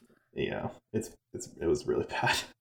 also in the things I watched that legitimately surprised me mm-hmm. was uh so I started watching some animes this year. Uh, I started with one everyone recommended me, which was um, uh, Full Metal Alchemist Brotherhood, mm-hmm. a show I would describe as aggressively fine. okay, like, I haven't watched it yet, so I don't people, know. Maybe it just wasn't for me or whatever, but it was fine. It was okay. It was not the masterpiece a lot of people expected it to be, or expected me to perceive it as. I think, mm-hmm. Especially because I am an unfeeling monster, and a lot of like emotional low points or high points for people I just didn't care about. I mean, that may be mostly more the fault of the show than you be like I feel like you felt the beats and you felt the moments from other shows that are more in tune with how to present things to you. Yeah, I, uh, yes. but I tried another anime this year, which was uh, My Hero Academia, mm-hmm. which I had kind of low hopes for. I knew it was a superhero show, kind of aimed towards like kids. Mm-hmm. Uh, but it was really good. it's really good. I, I really like, like, that show. Surprisingly good. The writer, I don't know who wrote it. Uh, I assume it's a manga. It is a manga, yeah. It, it he just plans everything really well, and a lot of small details keep coming up that like there's a whole sense of like great continuity within the series mm-hmm. that kind of builds on itself and i really really enjoyed the storytelling sure. even though it's like kind of a simple like show. Mm-hmm. Yeah, no, I, I I do really like it. Honestly, all it really would have taken for me to like it is the existence of Best Jeanist as a superhero. I love Best Jeanist I He's... was really really sad when he died at the end of season one. It's so it's unclear if he died. Yeah, but you never see him again, so yeah, who knows? I'm also watching Queen's Gambit. Like it's next on my list. I'm currently watching it. Okay. Uh, and I've only seen the first episode. It was very good, so I'm excited to watch the rest of it. Yeah. I I really liked it. I've read some criticisms of it that like after reading it I was like, yeah, okay, I kind of agree with that, but watching the show I was just like I didn't want to stop and didn't notice any of them. So like I I really like it too. It's also beautiful. It's so well shot and lit and yeah. The set and... design is very good. yeah. Well, set design on two different topics. Perfect. That's how we bridge them. um, I know you only have three written down here, but do you have any more? I no, I can't. I know I've watched more things, but it's I, I couldn't think of anything that like wowed. You know, I, also you covered some of them. Sure. Yeah, so I have been watching Doom Patrol lately. The show I don't know is, what that is. I've oh never heard. Of it. Oh, God. Okay, so it's a DC Universe show on HBO. You've lost me, but keep going. But it's not a super like the characters are all like quote superheroes, but it's not a superhero show. Like it's a it's a a team of superheroes, but the whole thing is just like they all have like really deep trauma mostly like connected with whatever their superpowers are and the entire show is them working through that trauma and kind of like trying to figure out how to reestablish themselves as human beings who can have relationships with each other just like friendships with each other and stuff and it's just funny and really well written and really well acted and honestly like just the best thing that I have watched lately. I love this show. I'll, I'll put it on my watch list. I, I highly recommend it. A physical list I keep in my living room. God, yeah, show is just really, really good. One of in, in one episode, and I mean this is like it was a comic for a very long time, starting in the '60s, and all of the characters that it pulls out, they do different things with them than were done in the comics necessarily, but they all have a basis having shown up somewhere in the comics. But one of the like one of the characters is named Danny the Street, and this is a a street that teleports around and like is a safe place for people who don't necessarily like fit in with the rest of society and Danny is gender queer and like you you meet them and go to a drag show in the like it's just like there's all this like really weird lovely stuff going on in the show that like they didn't need to drill down to these level of specifics in order to like tell the story but the fact that they include all of these things in it just like fleshes it out and they clearly care about their their universe that they're building and how to tell the stories with these characters and I just like it a lot. Sex Education I think is a really well done, really funny show on Netflix. I would recommend it. The Good Place, everybody's already telling you to watch this show, so if you haven't, just probably watch it the ending was it's worth watching the whole thing for sure. She-Ra just surprised me a lot. I had put off watching it, didn't really know, just assumed that it was not as good as it was, and then it was very good. and uh Schitt's Creek is um, similar in like concept to uh, not in concept, but in like why I appreciate it as the good place. Just a lot of character development over the course of the seasons, and you really fall for the characters that they've created. That's weird because I, the character development. Man, it's hard to do this without spoilers. The character development in the good place is very weird to me. Yes. I mean, and, right, and and it's not it's not weird like that in Schitt's Creek because they well, don't have yeah, the, the universal. yeah, they don't have these rules that allow them to do such strange things, but the, yeah, like the appeal to me of the Good Place wasn't necessarily like a constant or good character development or anything like that. Mm-hmm. Because it was hard to keep track of sometimes, like right. yeah, exactly timeline issues. Yeah, exactly what the state of things were. Right, but I think still the Good Place kind of along the course of the seasons like maintained kind of a traditional arc to the characters. Like they absolutely developed yeah. and solved their problems that they had and grew as people along the course of the way. You want to do your favorite games of the year? Uh, yeah, yeah. So I'll I have Hades, but I'll I'll let you talk about that one because I I had actually played this last year mm-hmm. because I played it really early on when they were still working the game, and I knew it was going to be very good because it was a Super Giants game mm-hmm. game. And I man, I just love their games. Even the ones like Pyre was one they made, which was like a weird sports thing. Right. Visual novel. Like I played that one and I did not enjoy it as a game. but as like a storytelling thing, a mm-hmm. visual piece and the soundtrack, they were all very good. So when it got to Hades, like a genre I actually really, really like, yeah, with all the polish that came with it, it was like a hit. I, I was gonna buy it no matter what. Yeah, I mean, we can just talk about Hades right now. Like that's fine. Yeah, do it. Go. And and I know like the, the idea, like, hey, it's a roguelike, but it has a story. It's not like that. That should be enough to like knock you out of your seat on its own but it's just that everything is perfectly executed and they they tell the story and use the roguelike form in a way that boosts the storytelling and and makes it really natural and yeah like the whole point of the genre is you die you get to improve your stuff and get stronger and then try again mm-hmm. usually you can't like in anything you can't just die and then try again yeah. usually death is the end so the cool thing about Hades, it's literally in the underworld. You can't die again. You just go back to the start of wherever you were imprisoned and just go through it again and try to escape. And that, that was like a perfect narrative thing. Yeah.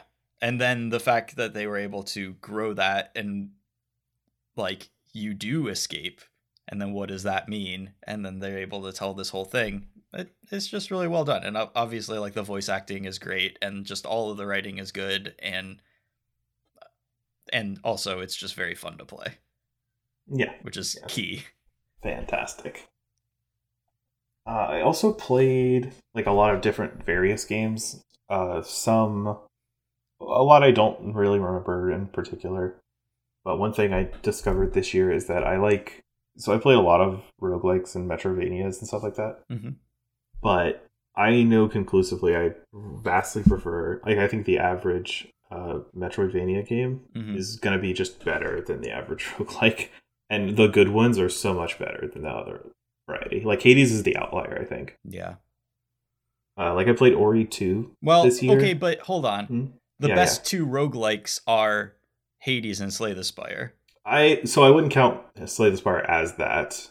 Like it, it is, but it's not like the. You think it, you, it's not what I as a card game first rather yeah. than a roguelike first. Sure. It's like its own experience to me. Yeah. It's not really like a because sure. it's not the same game every time, but you get stronger.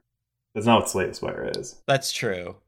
Yeah, I mean it is really a deck building game for it's very much like playing a deck building board game. In, it's just a, a new game every time you start it. Right, right. Like so I played Ori 2 this year, which is Ori and the Will of the Wisps, I mm-hmm. think. Maybe that's the first one. Whatever the second one is. Uh, it's a really beautiful, cute game with a good soundtrack. Actually, the soundtrack's probably just recycled from last time, but it's fine because it doesn't so matter. Yeah. Gareth Coker, I think, is the composer. He's very, very good at his job. But he, like, that game was, I was really excited for it, and it ended up just being fine to me.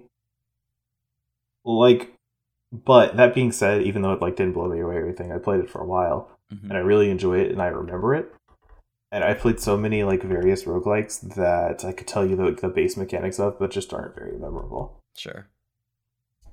And so that's like kind of a cool lesson. Like I played Guacamelee, which is a, a like a you're a luchador. Yeah. And it's just a Metroidvania. You like get power ups and you change costumes and do all this stuff. And it's very a very funny, very good game. There's a second one, which is also very good. Uh, and that was a way more memorable experience than like anything else I played in that sure. genre. Um, I don't have Slay the Spire, but obviously that game's great. I had met Monster Train because it came out this year. Yeah. Uh, Monster Train is nowhere near as good as Slay the Spire, but no. it but... did entertain me for like three weekends straight. Mm-hmm. And in 2020, that's pretty good. no, Monster Train is good. Yeah, I, it's fun, but I also haven't felt any urge to pick it up again after I kind of like yeah. put it down for the last time yeah, that's one of the weaknesses. I mean, maybe that's not a weakness. Like, I don't have to play every game for 100 hours, sure. you know? No, of course not. And I think Monster Train, for like the three weekends I played it, I was, I'm pretty satisfied with that, even though I don't need to like play it again. Yeah, it also, you can feel like you've kind of explored and it, not, maybe not mastered, but like understand all the mechanics and, and like generally can do all of the strategies you, you can feel like you've gotten like 90% of it after playing for a while. The learning curve is not as steep, whereas like with Slay the Spire, the learning curve is really steep. Like most people, it's going to take them many, many tries to kill the Act Three boss. Just just to do that, like it's going to take many, many tries. Monster Train, like y- you can play it two or three times, and then you probably have got you know gotten most of the way through it or something. Like so so you know there's advantages both ways but for long-term replayability a game like slay the spire with just like super deep mechanics and so many different combinations of stuff uh just like has a lot more depth to it. Yeah and i there's a lot more permutations in slay the spire than it was than in monster train mm-hmm. and a lot more variance reducing in monster train which i think actually is bad for it like because in Slay the Spire you pay through the nose to do anything to your deck. Right. Like your your options are limited. The things you get to remove from your deck you like have to pay for. Uh, in Monster Train you can just remove a, a, a larger portion of your deck if you don't want it. You get way more cards offered to you. You can upgrade things like so much more freely. And, and, when you have a monster on the battlefield, you don't draw that monster anymore. So you thin right. your deck by playing your deck. Yeah, and, and, there's like so because of that, it is a lot easier to solve, kind of, than Slay the Spire is because you just have so many more opportunities to solve it. Yeah, yeah. No, I I agree completely, but uh, the the flip side of that is that the learning curve isn't as steep so you can start playing it and then you can be pretty like okay i get what's going on a couple of hours into playing the game where you can be pretty lost several hours into playing Slay the Spire. Yeah. Uh, yeah, especially playing like another card game like Magic, you just evaluate things completely wrong. right. Oh, for sure. It, but it, once you start getting it, having played a lot of Magic is a big advantage over not having played card games. yeah. Speaking of other games, like these are all big three games I played this year. Mm-hmm. I played uh, TFT. I, I started that this year. I hated, hated, hated the game, the genre, and started playing it more to learn it, and it's pretty enjoyable. I mostly play it now, like right before I go to bed, uh, which is not great for like my ranked status, but I don't really care. Mm-hmm. uh, it's it's just like kind of fun, and it's entertaining enough to play. Yep. Um, I really, really, really, really enjoyed Legends of Runeterra, which is the the Riot's card game mm-hmm. client, because it's an actual good card game client. uh, as much as I like Magic, the draw to me for Magic is not solely the gameplay and the online clients. Right. Like, uh, there's a huge social aspect of Magic that it just gets cut out when you can't go see people or have a podcast where you talk to like one of your people every week. like there's just a lot missing and if I didn't have like this podcast, I would not be playing probably any Magic yeah. Arena or Magic Online.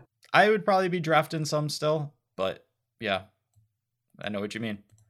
But with like Legends of Runeterra, it's a game I've really enjoyed and it's just a good game experience while not a lot of card games I played with card game clients are like, all right, it's free to play, but you know what that means? Get out your wallet. Right. And this one really doesn't feel like that, which no, is the nice. free to play model is fantastic in Legends of Runeterra. It's if it didn't have that, and I had to like, like they're two sets deep, and I have all the cards. I, I just have all the cards. I have not spent. I spent like twenty bucks in February or something, mm-hmm. and I have all the cards. Right. You just get there by playing. Like it's it's wonderful. And if I had to spend like 50 bucks every time a set came out just to have all the cards, I probably wouldn't be playing it too much, you know? And I mostly do that with Arena. You have to to keep up pretty much. And then I'll mention this because uh, Will asked about it in the Patreon channel, so I would be remiss if I let his request go down. Uh, he asked me to rank all the League of Legends champions from A to Janna. Because uh, I started playing League of Legends this year, as did Will, actually. Uh, though I've I played it a long, long time ago. I like mm-hmm. spent a lot of time playing it in college, so it's not like a I just started playing League of Legends this year, but I did start playing it back again this year because you know quarantine. And Will's one of the people I play with, and I started doing a thing relatively recently, like within the last few weeks, where I'm just trying to get a win with all the characters in the game. Okay and you know alphabetically. That's why it's from A to Janna. I'm on Janna right now. Okay. She starts with J, mm-hmm. and it just so happens that like all of my favorite characters in the game are in the lower half of the alphabet. Okay, so this is and, like struggle bug time. Yeah, and like by the lower half, I mean I like Yuumi, Y, Zilean, oh, Zyra. like these are the uh the letters I like. Uh-huh. so I've been going through a lot of people I just honestly can't stand playing, but it's been enjoyable and kind of teaching me again why it's a good reason to play things even if you're bad at them mm-hmm. just because it helps you understand it more uh, which is true in pretty much everything especially in like this game and magic mm-hmm. where i just get to play from like a character in this case that i just don't know that well so i learn what they do better Yep. And then can you incorporate that knowledge to when I actually want playing what I want to? Right. I I get stronger from it. For sure. I think our like most repeated advice for beating KCI was go play tournaments with KCI. Like the entire time that that deck was legal, like we said that over and over again.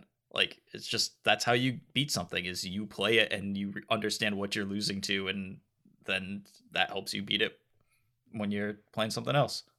Yeah, and it's nice with this one because I'm like going through the alphabet.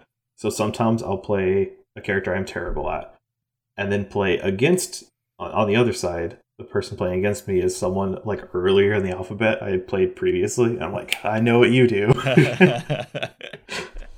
cool.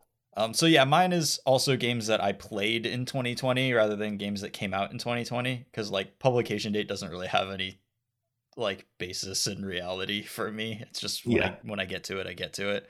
Uh, Hades is obviously on my list. Um, I really, really liked playing Gris.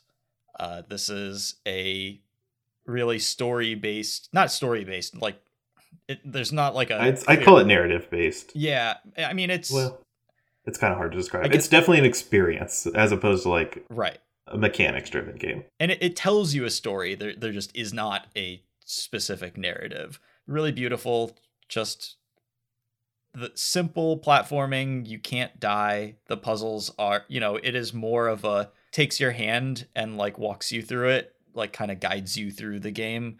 But the whole thing is an experience that I think is worth doing for sure. It's just really lovely kind of meditation on grief and loss and those concepts and by doing it in a video game form like it really uses that form to communicate with the player like in ways that like the written word or a movie or something wouldn't work. It has to be a game. So i i like things that are better because they are a game so. Can i side note this with one thing? I wish game developers would do far less. Hmm. So one of the things I think makes games like Gris very powerful is making you do like actions that are predetermined. Like if you have to go from point A to point B, and you have to hold your like you know stick a direction to go that way. Mm-hmm. But it's very difficult. Like there's snow or something or wind or it, your character's struggling in some way and it, your character just moves very very slowly through it. Yeah. You have to do it manually because it's like that's part of the story, right? Because you're the it's, character. Like yeah, because you're the character. Make it not a game. Make make you not the character. They make it happening to something, not to you. Yes. So I think it's really important that some types of games have these experiences, but other types of games should not, and they often do. Mm-hmm. So, uh, for example, I just started playing a game called Sundered, which is not a story game; it's a mechanics game but it has like some elements of a story. And at the very beginning of the game, before you do anything, you're in a sandstorm, and you have to just get. You can't see anything but sand, so you have to walk from point A to point B, very extremely slowly. And there's no point to it. You're not a character. You're not building a narrative. Right. You're not struggling. Except this, for like this is the part where they should be introducing you to the basic mechanics of the game not yes. forcing you to walk through a sandstorm. I'm just like, okay, why? And I like sat there looking at the sandstorm because it's literally the beginning of the game after you hit start, and I'm just waiting for my character to move, you know, to get to the thing. And yeah. I'm like, oh, I have to move it, uh, but I'm going extremely slowly. I don't want to do this. And I debated for a minute whether I was just going to quit the game and refund it. sure. Yeah. Slay the Spire is on my list. Just, you know, this is a game that I will have played every year since I started playing it, will play every year going forward. And certainly like, you know, the fact that a new character came out was like really huge and, and encouraged me to play a lot more. Just one of my favorite video games ever made. Sort of defies categorization because it is kind of a roguelike, but it is also a deck builder, but just, you know, really perfect implementation. Um, can't recommend this game enough if, if you haven't played it. Lee is much better at it than I am and has played a lot more. But even if you're pretty you medium at it, it's really, really you don't fun. have to say that every time. Like, I mean, you, but we'll I'll I'll just start playing Slay the Spire and he'll stop someone on the street and point at me and be like, "This guy is just way better than me." Real good at this. yeah, and then I watch like a Joe and Rib stream and I'm like, "Holy crap! Some people are really, really good at this game." yeah. Uh, I played Doom Eternal really enjoyed that experience. I I really like sort of single player theme parky kind of games. Doom and Doom Eternal are super super fun single player experiences and they have this kinetic energy to them and this kind of like raw action feel that's so rare to get. Uh, just excellent execution of this. Uh, Titanfall 2's single player is another one that I think I would really recommend to anybody who likes games like this. Um, it's a shooter, but has just incredible movement and is really really fun to play. There's a lot of wall running. There's a lot of ziplining around and stuff, and you're like you're in control of how your character moves. Actually, I rarely play shooter multiplayer, but I played a bunch of Titanfall 2 multiplayer just because it's so fun to move your character around and it it made it worth doing. I played through God of War. I really appreciated I mean, just really well executed game in a lot of different ways. The combat is super fun. It is one of the best looking video games I've just technically that I've ever seen. Just the way that the world looks is phenomenal. The I just can't believe they were able to put a game together and make it run on a PS4 and look like this. So just a, a huge technical achievement, but also like they clearly really cared about the story they were telling and a video game that is a father going on a quest with his son and trying to be a good dad but he doesn't really know how and trying to teach his son how to be a man and how to be a better man than he was. Like what a setup for a video game and it really really works. So i i do love god of war a lot. And also this one's a little bit of a bummer. This is not a video game but i was enjoying playing through gloomhaven with evan and collins but due to you know circumstances kind of outside of our control we are no longer roommates anymore and so we have not been able to continue playing gloomhaven during the pandemic so that sucks but hopefully we can pick it back up at some point. I I don't know anything about that game, but what I've seen on the table, like what what is it? Yeah, I mean it's just a board game that DMs your kind of Dungeons and Dragons Z experience to you, basically. Um, but it's more combat based, and the combat is relatively st- strategic, and it it's card based, so it it's it's neat. It's a fun game. But yeah, there's a lot of game pieces. there, yeah. Are we rating fast food now? I guess someone requested it, but I'm like so tired talking about fast food. Well, okay. It's it's just like cookout, obviously. Like I'm sorry for people who don't have it. Yeah, we can't it's, it's, do anything to help you here. It's just the best. Like it, it honestly are bad options, but there's not an option that's so bad you can't pick it. Yes. All right, I actually do have a full list of like five they're not oh, in, really? like the right order. We'll um, go yeah, for it. Certainly, any cookout tray, basically whatever combination you want, it's it's all going to be like pretty fine. You can argue about like value or like what's the best value or like what's what's the side that they do the best or whatever. But it's all for for six bucks. Like it's it's to be good. I tend to get a corn dog because you can't get a corn dog. Like where the hell else do you get a corn dog? I think their hush puppies are pretty nice too. That's true.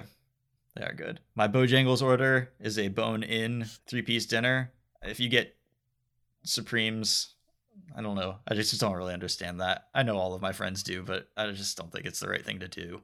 So for me, I'll, I'll speak on this because I usually get Supremes. Mm-hmm. It's actually just a cleanliness thing. Okay.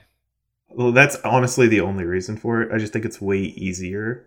And I, so, one of the things I do that I, I notice no one else I hang out with does is I'm just like always like cleaning and using like paper towels and stuff while I'm eating, and just no one else cares. but I just like don't want to be dirty. Yeah, that's fair. My like really junky go-to fast food is I I just like a McChicken, and I like it with I get buffalo sauce, which is like mostly butter, honestly, and spice or whatever like it, you know whatever fat McDonald's puts in their buffalo sauce, but a McChicken with buffalo sauce on it, that is my $1 fast food of choice. Things that I miss from Germany, though, specifically, uh, I really miss getting doner kebabs. I mean, this is just kebabs, big vertical rotisserie meat things. They slice the meat thinly. You know, you can prepare it different ways, but it's really good just stuffed into a pita with onions and tomatoes and lettuce, the like sauces that they put on there, like whether it's tzatziki or whatever, like it's just good and you just can't really find it in the US and it's the most common fast food in Germany because there are so many uh, Turkish immigrants to Germany that it became really a common, staple. Yeah. yeah. I also don't really miss it, but it has to make the list because it's so wild. But German Domino's is Oh, you told me about that. Yeah, I, I've told you about it. I don't know if I've talked about it on the podcast, but it's just absolute goddamn chaos. Like, just the things that they put on their pizzas just don't belong on pizzas. Like, are you know, the most common way to get a pizza here that has a topping on it. Cheese is probably the most common like thing. But if you're gonna get a topping, like pepperoni pizza is the go-to. In Germany, honestly, tuna fish pizza is the pepperoni pizza. It and it's it's just what you it's tuna fish from a can and red onions cooked onto there and it tastes exactly as bad. It's not like, "Oh wow, I didn't think this would work," but it it just doesn't work. I don't know why they eat it. and like half of the specialty pizzas at Domino's just had hollandaise sauce on them. Uh, but no. No is correct. But anyways, while I was there, I tried every single one of the Domino's pizzas because I had to like understand for science, of course. Yeah. And I mean, you know, some of them were kind of great. Some of them were not so edible. But if you have a minute, just like go look at the Domino's Germany pizza menu. Like, please, I, I just you will not regret it. It's worth a look. Or maybe you will, but not in the bad way. it's worth doing. Is all I'm saying. Whew. Okay, did we list enough stuff for two hours? I, yeah, I think we listed enough stuff. Okay, great. I think the lists are complete for now. Yeah. Like, people did a good job asking for stuff. I know we didn't get to everything because people started keeping asking for things while we started recording, but you know, we tried. Well, we got stuff for next year then. Oh, perfect. Great. 2021, getting in early. Well, if we didn't get to your stuff, I I am sorry, but I think that probably we need to weigh the people who are tired of hearing our voices talk about nonsense a little heavier at this point. Yes, that is the beauty of podcasts, though, right? You can just pause the episode and just, you know, go to another one until That's... you're relaxed. That's true. I do that sometimes with uh like Ross and Tannen's podcast because they go on for a long time. And sometimes I just listen for an hour and there's still an hour and a half left. I'm like, all right, I'll just come back to you later. yeah, I've definitely listened to that podcast in like multiple sittings for sure. cool. Well, however many sittings you had to do for this one, we are done with this episode. But thank you for sticking with us through it. Thank you for sticking with us through another year. Yeah, fun 2020. This is like the first year because I I started the podcast hosting like in this year. yeah, I mean, when did you? I don't know. Right after uh, the core set. Right. Okay. So like six months now at this point, like solid think, half of the I year. think about then, yeah. Yeah. Honestly, I wouldn't be surprised if some of the listeners knew better than I did. yeah, probably. yeah, we really, really appreciate everybody listening. We really appreciate everybody who has become a patron. And if you would like to become a patron, you can always head over to patreon.com slash mtggrindcast. If you want to find us online, we are on social media. I'm tweeting from at ccr underscore grindcast. Lee is also on Twitter. I'm at Lee McLeo thanks so much for listening. Have a great new year, and we'll see you in 2021. All right. Happy New Year, y'all.